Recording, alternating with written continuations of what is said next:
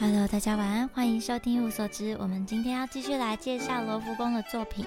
那当然呢，也很想跟大家闲聊一下，我最近换了一个新的电脑，然后觉得换了 Apple 的电脑之后，最不习惯的地方，当然就是那个这个 Shift 的键呢，跟中文转英文的键被分开了。所以呢，我现在很习惯用手去按那个 Shift 的键，想要就是中文打字的时候转英文，然后就会按错。其除此之外，其实就其他都还适应的蛮顺利的。应该是因为我本来的手机就是 Apple，所以我自己用起来觉得没有什么太大的落差。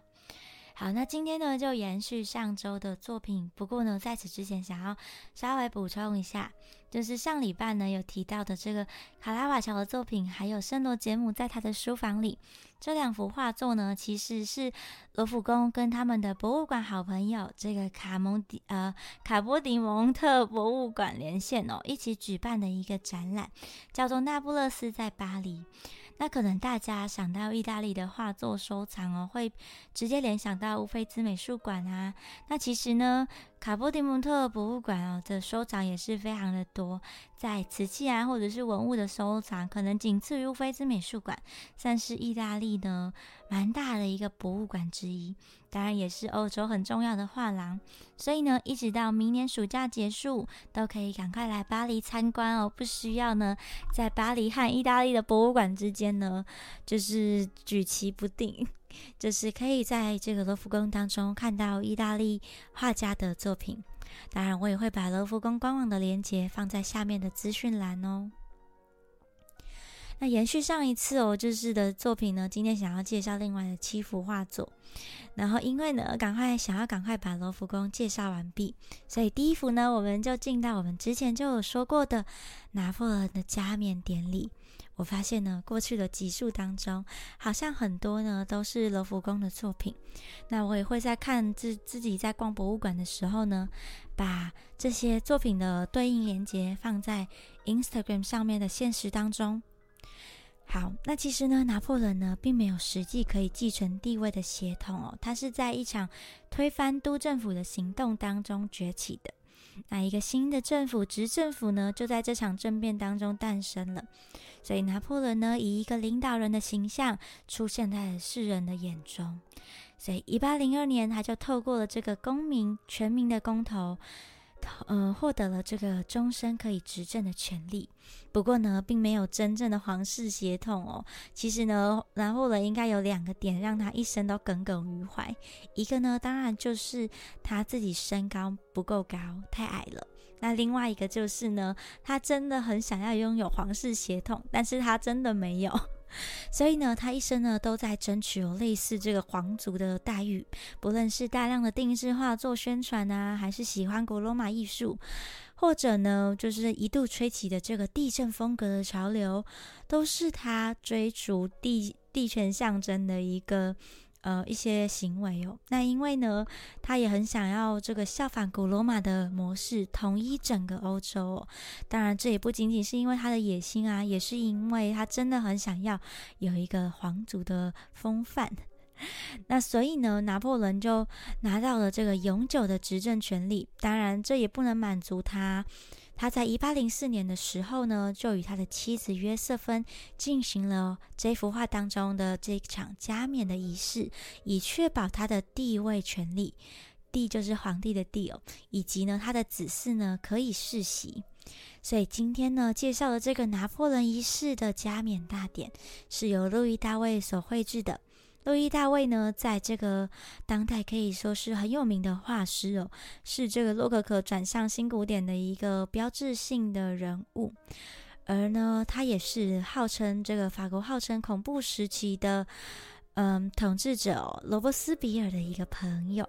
不过呢，在这个督政府失势之后呢，他就转向投靠了这个拿破仑。也在之后呢，就成为了这个御用画师，帮拿破仑制作一些象征帝权的作品哦，来展现这个拿破仑这种皇家风范。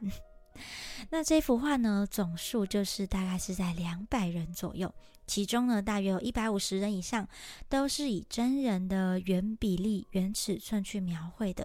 从左边到右边，虽然这这幅画呢有非常多的人，但是呢，没有一个人的表情呢是就是模糊的。所以呢，在看现场的时候，觉得非常非常的震撼。我自己觉得这场这个这个幅画的现场呢。超越了他在我记忆中的样子，而且呢，绝对算是这个罗浮宫的镇店之宝的。那我们也可以看到，这个墙上的大理石纹理呢，非常的清楚。整幅画的光线呢，正对着画看，就由左上角的地方洒下来，然后 spotlight 就打在了右侧。拿破仑呢，正高举着这个加冕的皇冠，戴在了约瑟芬的头上。矮小的拿破仑呢，则是就是站在了台上。其实我觉得大卫在这里也是非常的巧妙，运用这个台阶的这个对应关系呢，来展现了这个拿破仑自己也非常想要展现的这种帝王的感觉。那当然呢，也就把他的这个矮小的身高呢修饰了起来，让他感觉呢没有这么矮，然后也衬托了这个皇室的气场。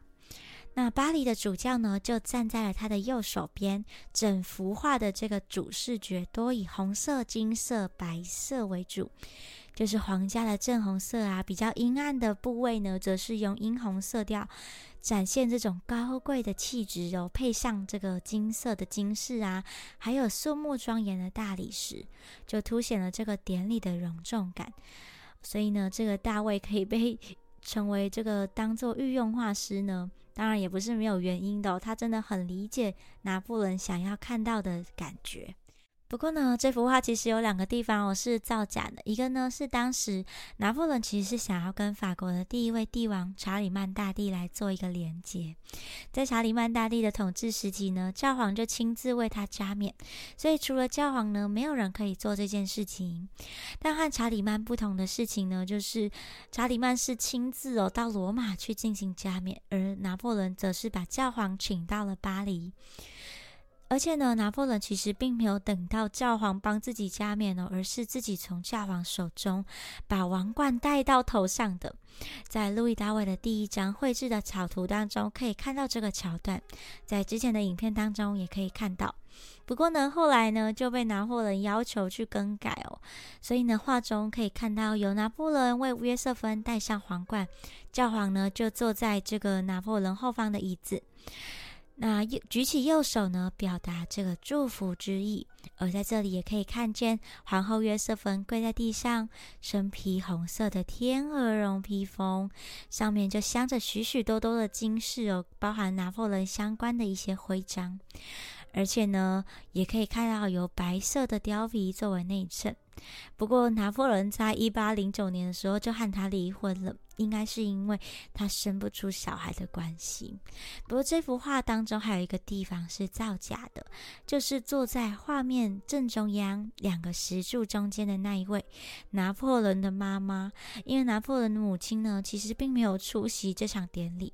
不过，拿破仑呢，还是要求把妈妈加了上去，来展现这个家庭的完整性。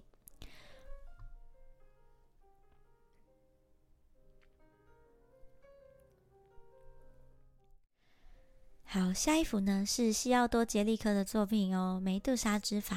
我会把发文的名字都放在下方的资讯栏。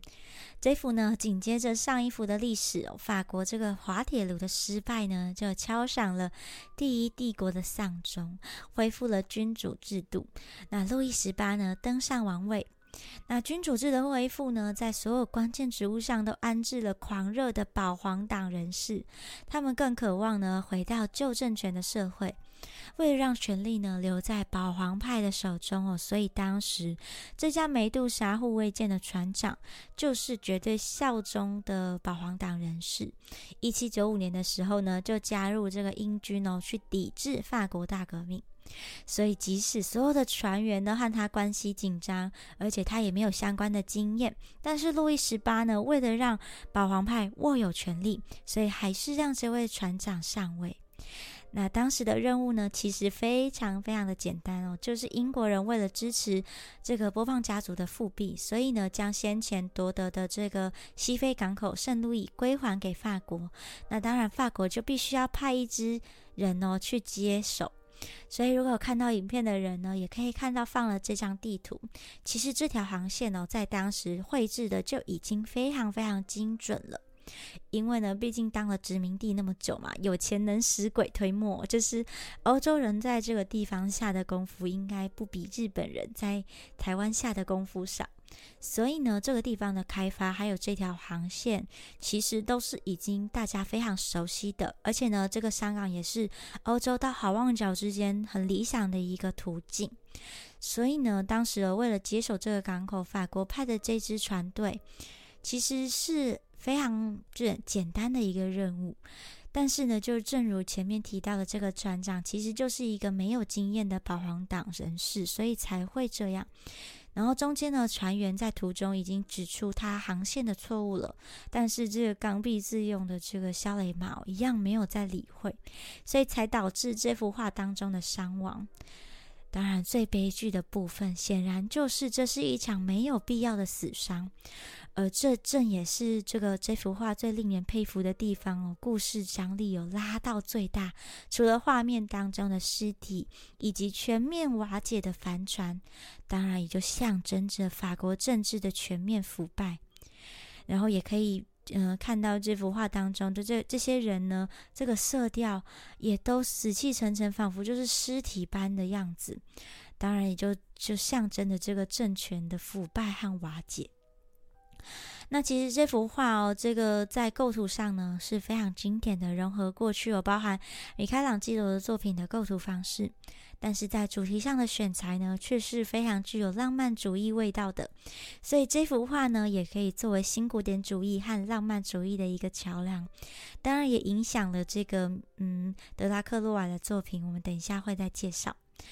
而这幅画呢，在其实，在一开始哦。巴黎的沙龙第一次展出的时候，就引发了非常大的政治争议。但是后来呢，由画家本人陪同之下呢，前往了英国，在那里呢，就受到了很大的赞扬。那在英国伦敦的期间呢，杰利科也目睹了城市的贫困，当然也就影响了他日后作品人物章的展现。其实我之前到伦敦的时候，自己呢也在脸书上发了一篇贴文，我觉得伦敦就是一个。有钱人会过得很爽，但是穷人留不下来的地方。整个城市的感觉呢？我觉得如果有去过欧洲其他国家的话，那伦敦应该不会是首选，因为物价很高之外呢，整个伦敦就是普普通通。但是当然百货区规划的很棒。然后，当然，你到那里也可以知道说啊，工业革命会在这里发生，其实并不意外哦。然后还有一些废弃烟啊、臭水沟啊、阴森森的天气等等的，就是没有任何的魔法。这就是伦敦给我的印象。不过，当然，英国其他的地方呢，也可以去看看，应该会比伦敦还要好一点。好，所以如果臭水沟要评比的话，我觉得伦敦比巴黎还要臭。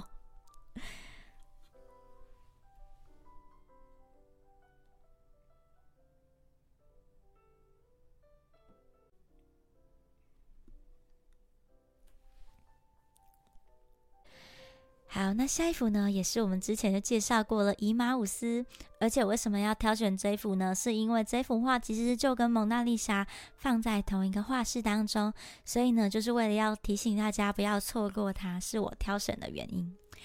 那维罗内塞呢，其实就是意大利威尼斯画派三杰当中的其中之一嘛。三杰其实就是提香、呃，丁托列托跟维罗内塞，差点要说什么多利多兹之类的。好，除了这个这个威尼斯画派三杰呢，它同时也是矫饰主义的一个代表人物。我们上次也有提到矫饰主义。那威尼斯的画派呢，其实也许大家比较少听到，是意大利文艺复兴时期盛起时哦的一个主要的画派。剩下的可以去听之前的二十九集。我觉得文艺复兴呢，大家大家听了这么多集之后，应该都知道我要讲什么了。就怎么讲都在讲耶稣。好，虽然呢，这个我们常说以人为本，但那其实并不是完全的无神论哦。相反的，其实在这个时候，人们对于宗教信仰的感受呢，更直接的连接到他们心中的主，就透过了这个各式的艺术作品啊，还有针对教会以及这个经院呢做出的批判还有反动哦，僵化的制度呢，引发了人们的反思。所以在艺术的形式上呢，他们也让自己跟主更加的贴近。所以文艺复兴呢，除了这个神更人性化之外呢，当然也，嗯，就是人也更将这个心灵哦托付在与宗教的对话上面。所以以马五斯呢，这个就来自于圣经路加福音当中的一个故事。关于以马五斯的故事呢，其实就是这个两个门徒呢。在去以马五斯的路上遇见了耶稣，但是他们并没有认出来。所以呢，这幅画其实就是在描述耶稣在这个清饼的时候呢，让门徒哦认出了自己。清饼其实就是一个纪念主哦，心中想的主是怎么样的神之类的一个深度跟主连接在一起的。嗯，一个仪式啦。那以这个信仰的角度来说呢，就是门徒的心灵被照亮了之后呢，才看见了这个复活的耶稣，才意识到哦，复活的耶稣这样子的这个故事呢，就记录在了这个 圣经新约的路加福音当中。那剩下的就可以自己回去复习一下。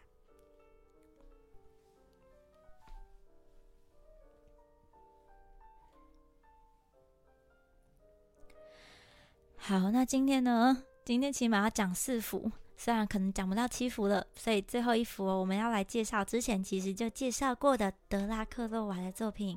我应该会介绍他两幅画，但是另外一幅呢，我们就留到下一次当做开头。那今天要介绍的其实就是也是之前介绍过的自由领导人民。除了这个大革命的背景之外呢？哦，不是法国大革命哦，是七月革命。那我们同时呢，也可以看见这个真机上呢非常清楚的，我们之前有提到的另外一面旗帜，应该有看到吧？远方这个巴黎圣母院的钟塔上有看到法国的国旗吗？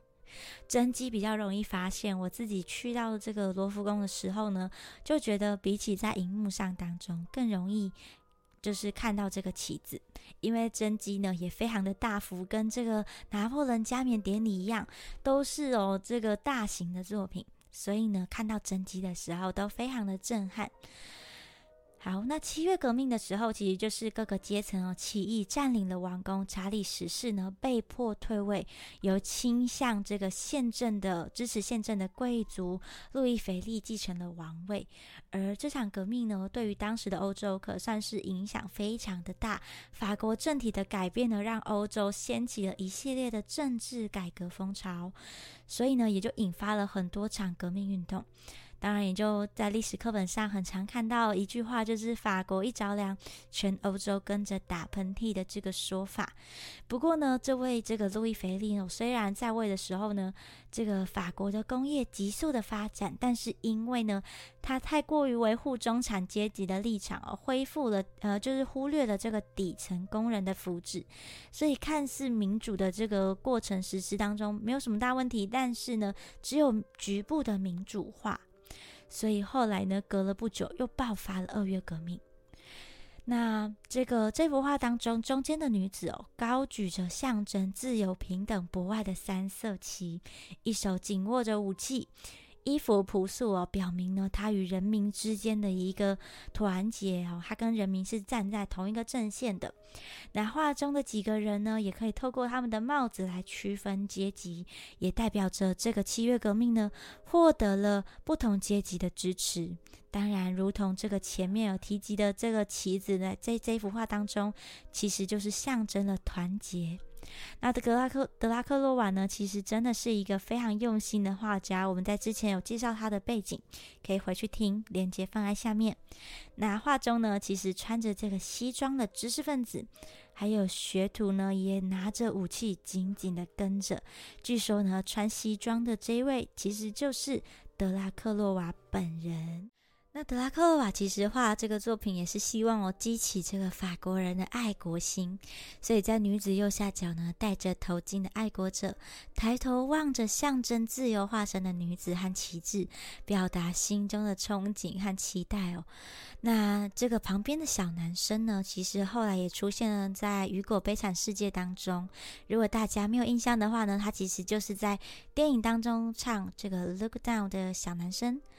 那画中这几个人呢，其实可以透过他们的帽子来区分阶级嘛，所以呢，他们各自哦代表了这个不同阶级对于改革的渴望。那此画展展出之后呢，当被当时的这个政府哦购买，直到一八五五年才被解禁。所以呢，这幅画呢，不论是历史意义或者是色彩戏剧张力的展现呢，对于当时其实都是非常冲击的。